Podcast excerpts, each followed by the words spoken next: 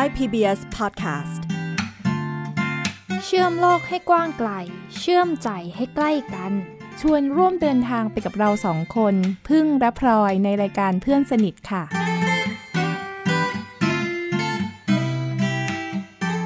สวัสดีค่ะคุณผู้ฟัง พบกันอีกครั้งในรายการเพื่อนสนิททางไทย PBS Podcast ค่ะพี่พึ่งคะหลายคนค่ะ เวลาเห็นพลอยใช้คอมพิวเตอร์ เห็นพลอยใช้โทรศัพท์มือถือ แล้วก็ ตกใจค่ะว่า เอ๊ะพลอยใช้ได้ยังไง แล้วพลอยพิมพ์งานส่งได้ยังไง พี่เคยสงสัยอะไรแบบนี้เหมือนกันไหม พี่เคยสงสัยนะ แล้วก็แอบงงๆว่าคนตาบอดเขาทำอะไรกับเครื่องโทรศัพท์ที่หน้าจอมันดับ นึกว่าแบตหมดแล้วเขาคุยกับใครได้ อืม เออจริง ๆ นึกภาพถ้ามองจากฝั่งคนที่มองเห็นแล้วมันก็ดูงงๆจริง ๆ นะ เพราะว่าเวลาพลอยถือโทรศัพท์มือถืออะพลอยก็จะถือมาใกล้ๆหูอย่างนี้เนาะแต่คนอื่นก็จะ ถือมามองดูใช่ไหมมองภาพบนหน้าจอ ใช่ แล้วก็ก็จะมีอาการประมาณเคาะเคาะไปบนหน้าจอที่ดับใช่ไหมบางคนก็นึกว่าตาบอดอะโทรศัพท์แบตหมด แล้วก็บอกว่าน้องคะเอาที่ชาร์จแบตไหมคะอ๋อก็ไม่แปลกค่ะ หลาย ๆ คนก็สงสัยเหมือนกันว่า เอ๊ะหน้าจอมันเป็นอะไรแล้วโทรศัพท์มันใช้ได้ไหม เพราะว่าหน้าจอมันมืดค่ะ คือสิ่งที่มันเกิดขึ้นเนี่ย ที่มันเป็นแบบนี้เพราะว่าพลอยใช้โปรแกรมอ่านจอภาพอะค่ะ มันเป็นโปรแกรมที่จะอ่านข้อมูลบนหน้าจอเนี่ยที่เป็นข้อความต่างๆ สมมติพี่พิมพ์อะไรมาเนี่ยมันก็จะอ่านให้ฟังหมดเลย หรือว่าในอินเทอร์เน็ตมีข้อมูลอะไร มันก็จะอ่านให้ฟังหมดเลย แล้วเราก็ใช้การฟังตรงเนี้ยเพื่อที่จะรับรู้ว่าข้อมูลบนหน้าจอมันเป็นอะไรบ้างอย่างเงี้ยค่ะ อืม โปรแกรมนี้นี่ทำให้คนตาบอดสามารถเข้าถึงโลก กว้างใหญ่ไพศาลบนโลกออนไลน์ได้เลยใช่ไหมใช่ค่ะ ทั้งเรื่องของการเข้าถึงข้อมูลในโลกออนไลน์ แล้วก็การพิมพ์สื่อสารกับคนอื่นๆ จะส่งเมลจะเอ่อทักแชทไปหาเพื่อนอะไรอย่างเงี้ยทำได้หมดเลย แต่ว่าที่ทุกคนเห็นว่าหน้าจอมันมืดอะจริง ๆ แล้ว ปกติไม่ได้แปลว่ามันมืดอยู่อย่างนั้นตลอดนะคะ แต่ว่ามันพอพอเรามาใช้การฟังด้วยเสียงแบบเนี้ย หน้าจอมันก็อาจจะไม่จำเป็นสำหรับคนตาบอด มันก็เลยมีฟังก์ชันหนึ่งที่เพิ่มเพิ่มขึ้นมาก็คือ สามารถกดปิดหน้าจอได้ค่ะ เพราะฉะนั้นเวลาพอมีความลับคุยกับเพื่อน คุยกับแฟน คุยกับกิ๊กอะไม่อยากให้แฟนรู้ พิมพ์ได้แฟนไม่รู้แหมแหมแหมแต่ถามว่าแฟนมียังยัง แสดงว่าโปรแกรมในคอมพิวเตอร์ แล้วก็โทรศัพท์มือถือทุกวันนี้มีเครื่องช่วยอ่านหน้าจอใช่ไหมมันชื่อโปรแกรมอะไร คือโปรแกรมในกลุ่มนี้ค่ะ ถ้าเรียกรวมๆก็จะเรียกว่าเป็นโปรแกรมกลุ่ม Screen Reader หรือว่าแปลเป็นไทยก็คือกลุ่มที่อ่านข้อความบนหน้าจอ โปรแกรมอ่านจอภาพอย่างเงี้ยค่ะ แล้วก็มันมีหลายโปรแกรมมากๆนะคะ ขึ้นอยู่กับว่าเราใช้บน ระบบปฏิบัติการอะไร ถ้าเป็นใน Microsoft Windows เนี่ย ก็อาจจะเป็นโปรแกรมกลุ่มหนึ่งใน Apple ก็มีโปรแกรมของเขาเองอย่างเงี้ยค่ะ หรือว่าใน Android ก็มีโปรแกรมของเขาเองอีกเหมือนกันที่ต่างคนก็ต่างพัฒนาของตัวเองขึ้นมาอย่างเงี้ยค่ะ เพื่อที่จะมาช่วยสนับสนุนการใช้งานของคนตาบอด ถ้าเป็นของ Microsoft Windows เนี่ยค่ะ เอ่อที่พลอยเคยใช้ตัวแรกสุดเลยนะ ชื่อ JAWS for Windows อันนี้คือใช้ตอนม .5 ค่ะ แล้วคนที่เขาผลิตเขาเป็นใครมาจากไหน ต้องบอกว่าโปรแกรม JAWS for Windows เนี่ยไม่ใช่เป็นโปรแกรม Screen Reader ตัวแรกนะคะ อาจจะมีโปรแกรมอื่นๆ ก่อนหน้านี้มาแล้วที่เป็น Screen Reader เนาะแต่ JAWS for Windows เนี่ยเป็นโปรแกรมที่ฮิตกันทั่วโลกเลยนะคะพี่พึ่ง แล้วก็ คิดค้นด้วยคนตาบอดด้วยค่ะ ว้าว ใช่ค่ะ คนที่เอ่อคิดโปรแกรม JAWS for Windows เนี่ย เขาชื่อคุณเท็ดเฮนเตอร์ค่ะพี่พึ่งซึ่งก่อนหน้าที่เขาจะตาบอด เขาเป็นนักแข่งรถมอเตอร์ไซค์ค่ะแล้ววันหนึ่งเขาประสบอุบัติเหตุสูญเสียการมองเห็น แล้วพอเขามองไม่เห็นแล้วเนี่ย เขาก็เลยเริ่มคิดเอ่อ โปรแกรม JAWS for Windows ขึ้นมาในปีคศ 1989 ค่ะ แล้วก็โปรแกรมเนี้ยก็มีการพัฒนาต่อมาเรื่อยๆเรื่อยๆจนถึงเวอร์ชั่นปัจจุบันเนี่ยปี 2021 แล้ว เขาพัฒนาโปรแกรมนี้ขึ้นมาเนี่ยทำให้ตัวเขาเองก็รู้สึกว่าเขาไม่ยอมแพ้ในการที่จะได้อยู่ในโลกมืดเนาะแล้วโปรแกรมนี้ก็ทำให้คนตาบอดคนอื่นๆ ทั่วโลกได้เข้าถึงโลกกว้างด้วย เป็นคนที่มีแรงบันดาลใจที่น่าสนใจมาก ใช่ค่ะพี่พึ่ง แล้วพลอยต้องเล่าให้ฟังว่า พอพลอยได้เริ่มใช้โปรแกรม JAWS ครั้งแรกเนี่ยค่ะ โอ้มันเหมือนโลกมันพลิกไปเลยนะคะ คือพลอยเริ่มใช้โปรแกรมจอตอนม .5 ใช่ไหมคะ ก่อนหน้านั้นเนี่ยพลอยพลอยเวลาพลอยจะทำการบ้าน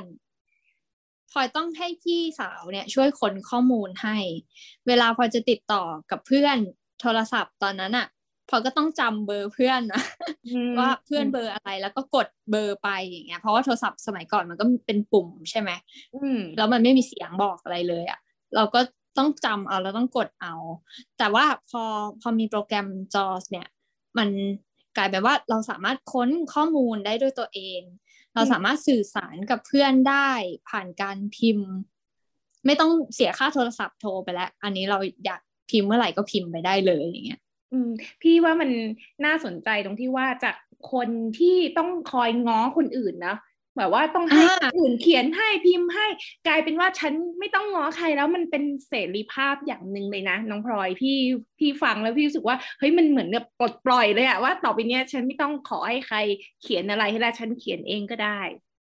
ใช่ไม่ต้องเขียนอะไรให้แล้ว ไม่ต้องช่วยค้นอะไรแล้ว ฉันอยากรู้อะไรฉันค้นหาด้วยตัวเองได้เลย สิ่งแรกที่พลอยค้นคืออะไรรู้ไหมคะพี่พึ่งหา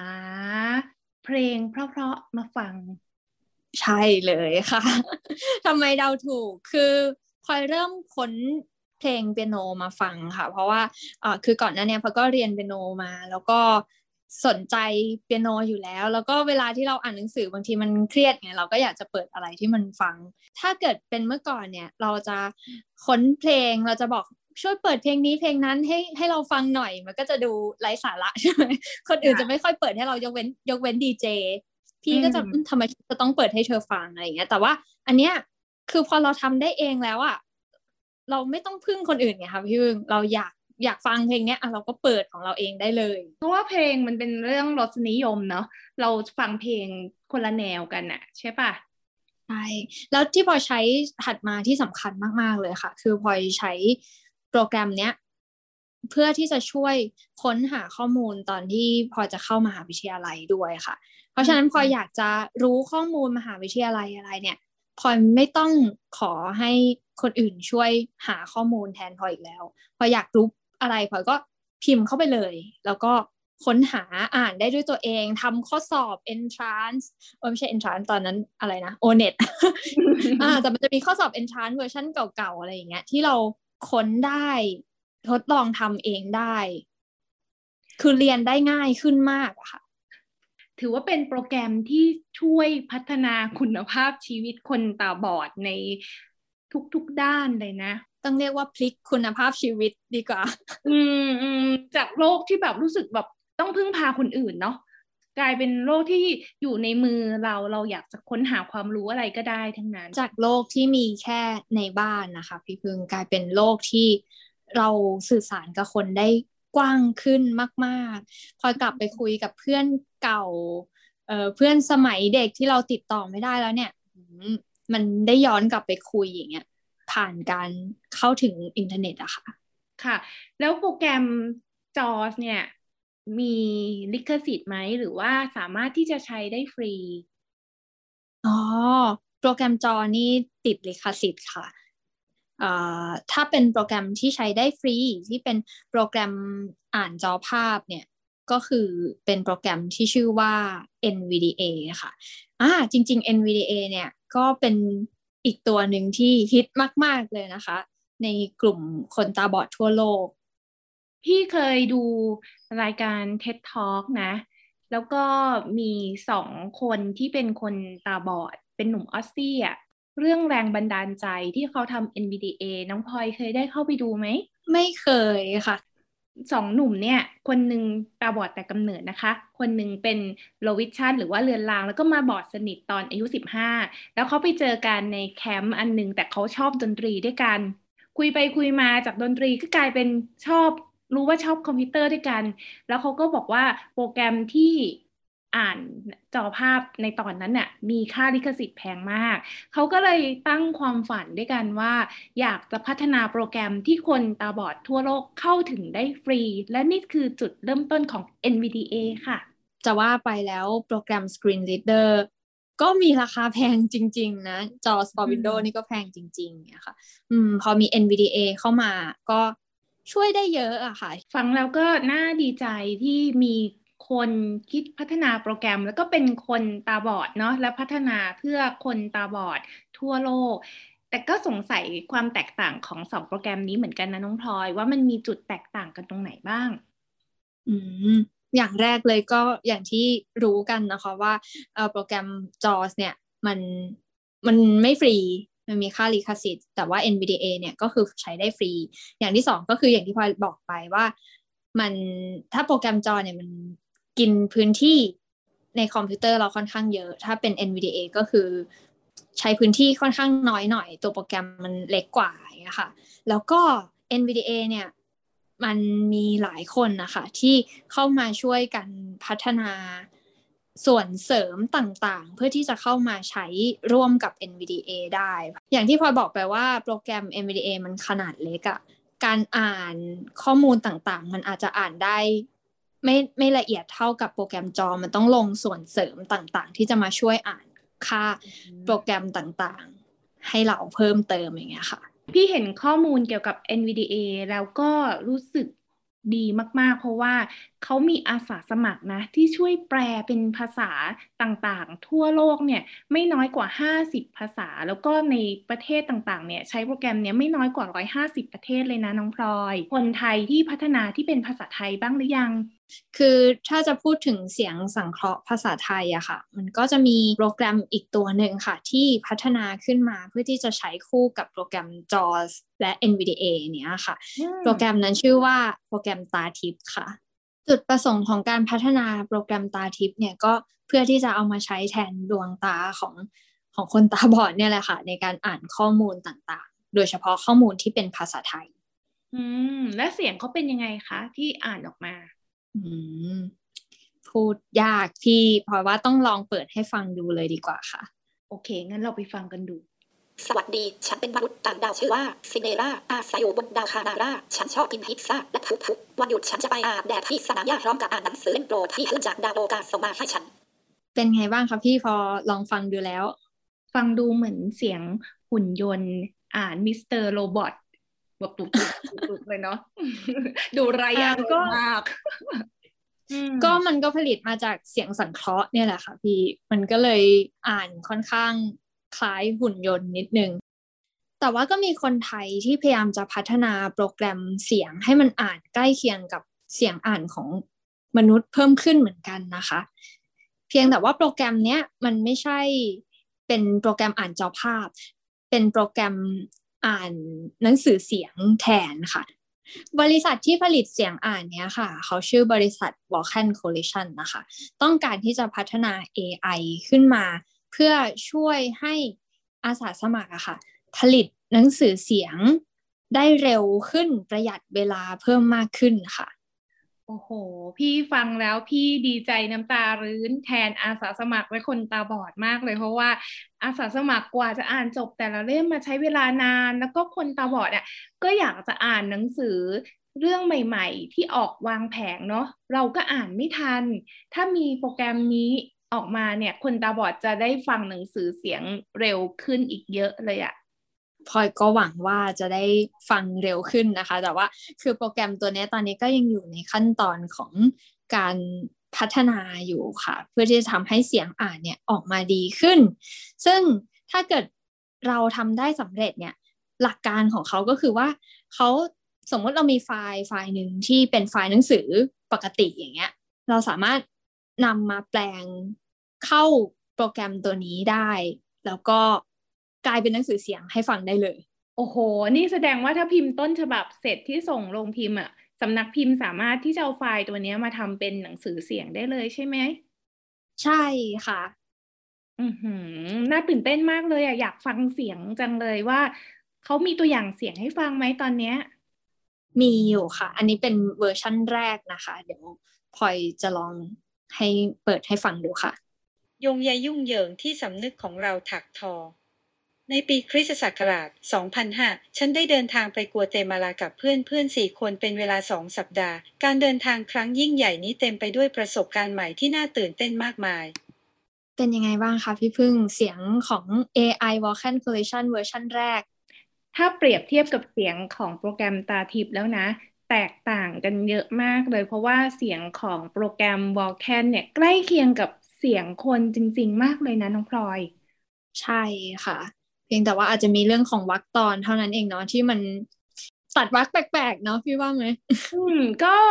เพราะว่าเขาเป็น AI เนาะเขาก็อาจจะไม่รู้ว่าจะต้องเอื่นตรงไหนหรือว่าตรงไหนมีเสียง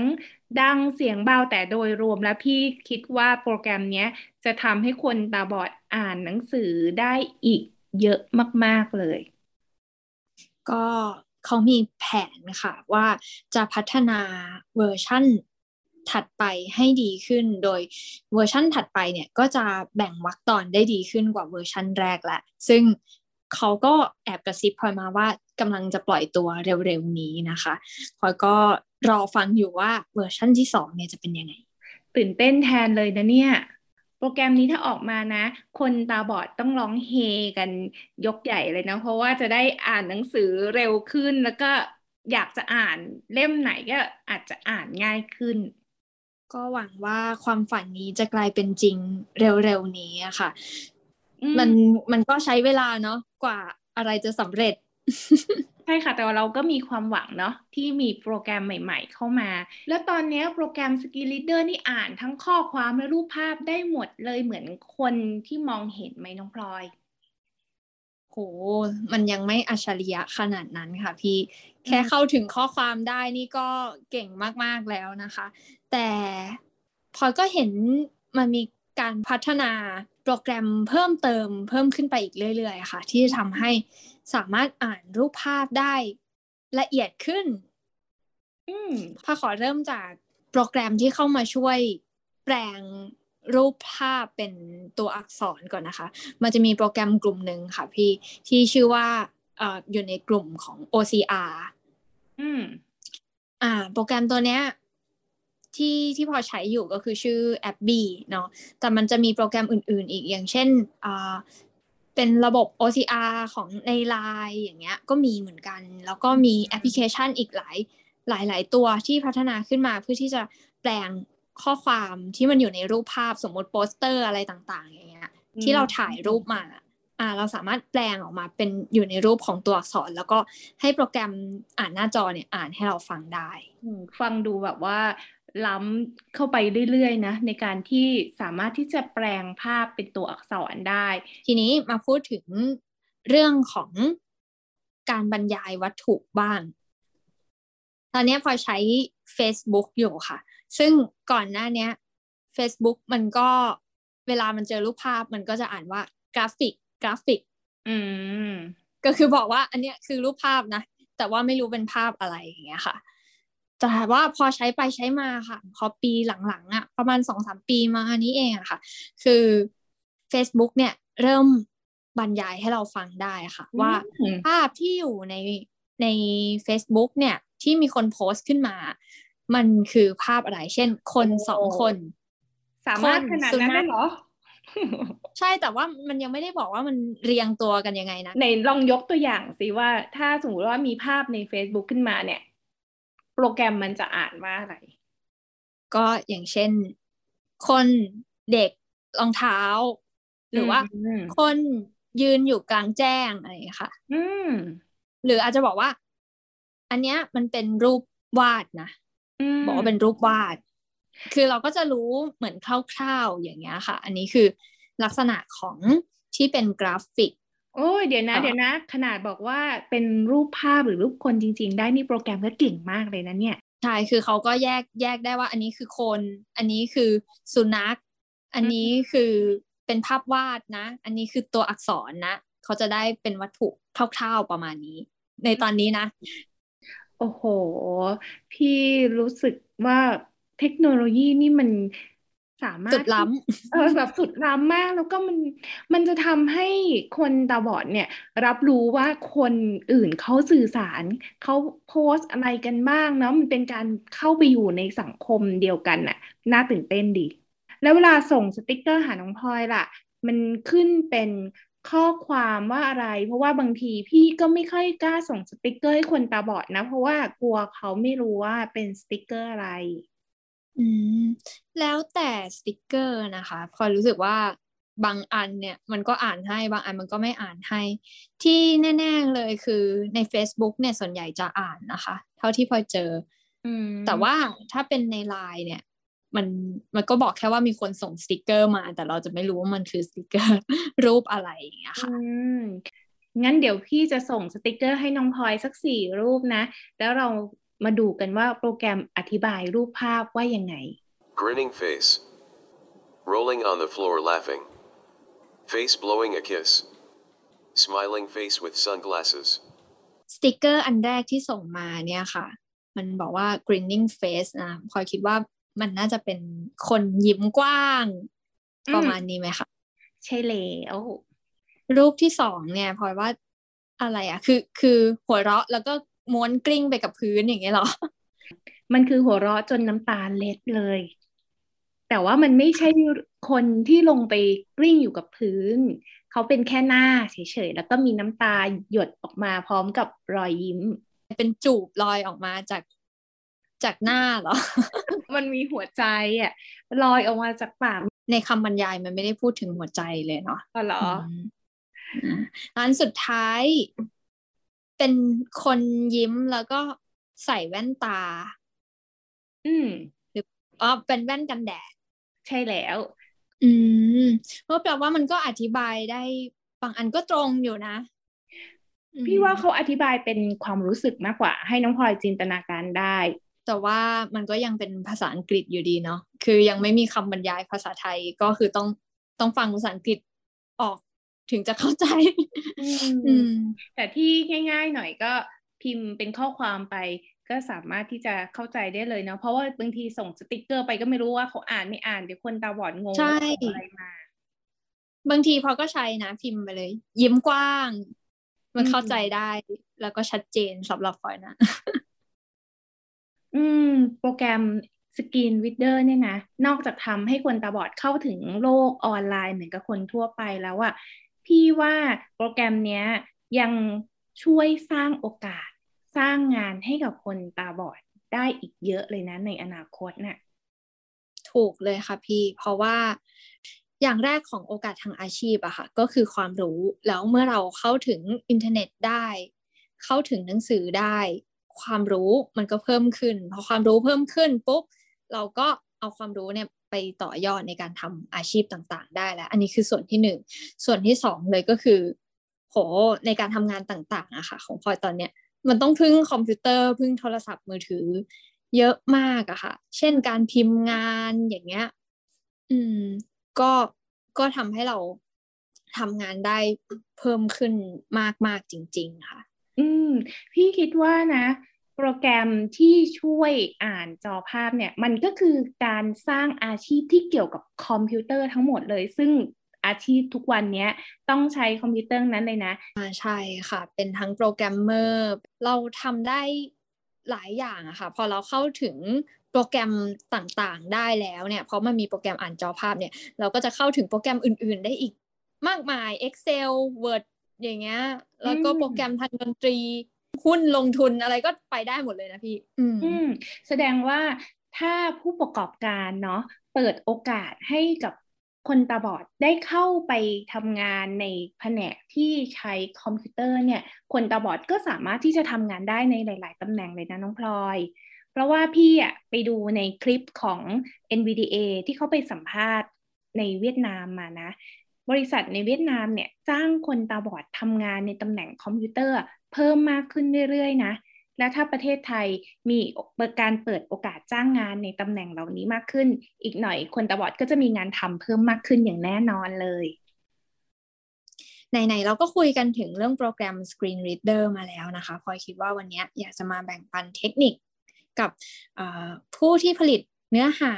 คอนเทนต์ต่างๆ ผ่านทางอินเทอร์เน็ตอะค่ะว่าจะทำยังไงดีนะ ให้ คนตาบอดซึ่งใช้โปรแกรม Screen Reader ต่างๆ เนี่ยเข้าถึงข้อมูลเหล่านั้นได้ค่ะ อืม น่าสนใจมากค่ะ ไปฟังกันเลยเนาะช่วงปันกัน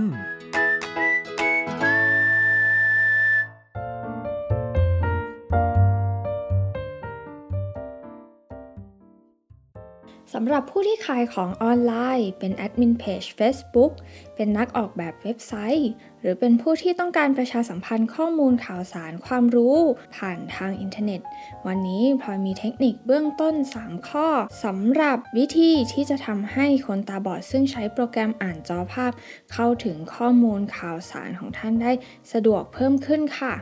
อย่างแรกเลยค่ะ เวลาที่เราโพสต์ภาพสินค้า หรือว่าภาพโปสเตอร์ ประชาสัมพันธ์ข้อมูลต่างๆ ลงไปในหน้าเพจเว็บไซต์ของเรานะคะพลอยอยากจะขอให้พิมพ์อธิบายรายละเอียดของภาพสินค้าหรือโปสเตอร์นั้นเพิ่มเติมในโพสต์เดียวกันด้วยค่ะ เช่น เราโพสต์ภาพกระเป๋าของเราลงไปในหน้าเพจเว็บไซต์ เราก็พิมพ์อธิบายเพิ่มเติมว่า กระเป๋าที่เราโพสเนี้ยเป็นกระเป๋าสีอะไร ขนาดเท่าไหร่ ลายอะไรทำจากวัสดุอะไร รายละเอียดที่ปรากฏในภาพ ซึ่งเราพิมพ์เพิ่มเติมเข้าไปด้วยตัวอักษรเนี่ยค่ะ จะทำให้คนตาบอดใช้โปรแกรมอ่านจอภาพเข้าถึง แล้วก็ทำความเข้าใจลักษณะของภาพได้เพิ่มขึ้นค่ะ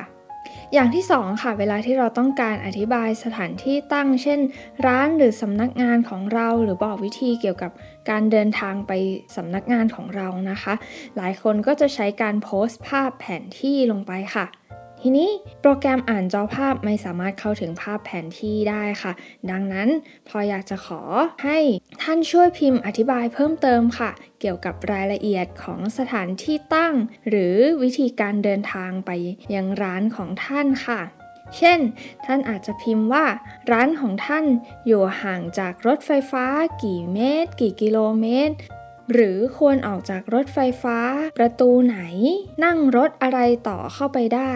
หรือนั่งรถเมล์สายไหน เพื่อที่จะไปถึงร้านของท่านได้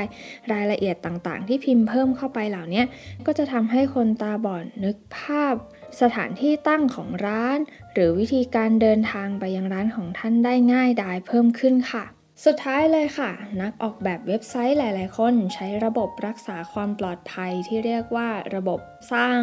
รหัสแคปชั่นนะคะ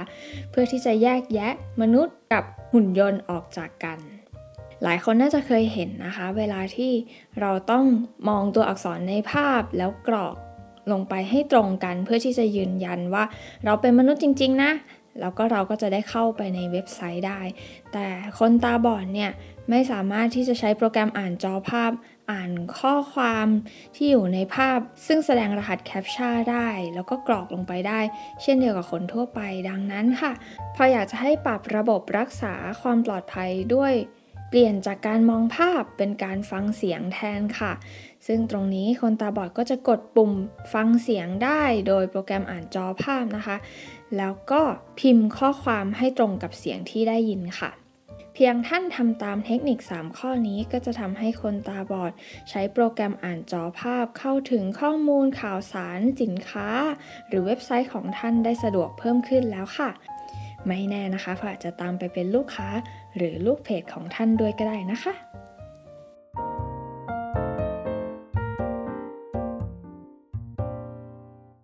พลอยก็หวังว่าหลังจากนี้นะคะ จะมีโปรแกรมใหม่ๆ ที่พัฒนาออกมา แล้วก็มีผู้ที่พัฒนาเว็บไซต์อีกหลายๆ คนนะที่คำนึงถึงคนตาบอด ซึ่งใช้คอมพิวเตอร์ร่วมกันกับเราอยู่ท่องโลกอินเทอร์เน็ตร่วมกันกับเราอยู่อย่างเงี้ยค่ะแล้วก็จะได้พัฒนาคุณภาพชีวิตไปพร้อม ๆ กันเนาะพี่พึ่งเนาะใช่ค่ะ ตอนต่อไปเรายังคงอยู่ในเรื่องของเทคโนโลยีที่ช่วยพัฒนาคุณภาพชีวิตคนตาบอด แต่จะเป็นเรื่องอะไรติดตามกันตอนต่อไปค่ะ วันนี้เราสองคนลาไปก่อนนะคะ สวัสดีค่ะ สวัสดีค่ะ ติดตามรายการได้ทางเว็บไซต์และแอปพลิเคชันของไทย PBS Podcast Spotify SoundCloud Google Podcast Apple Podcast และ YouTube Channel ไทย PBS Podcast Thai PBS Podcast. View the world via the voice.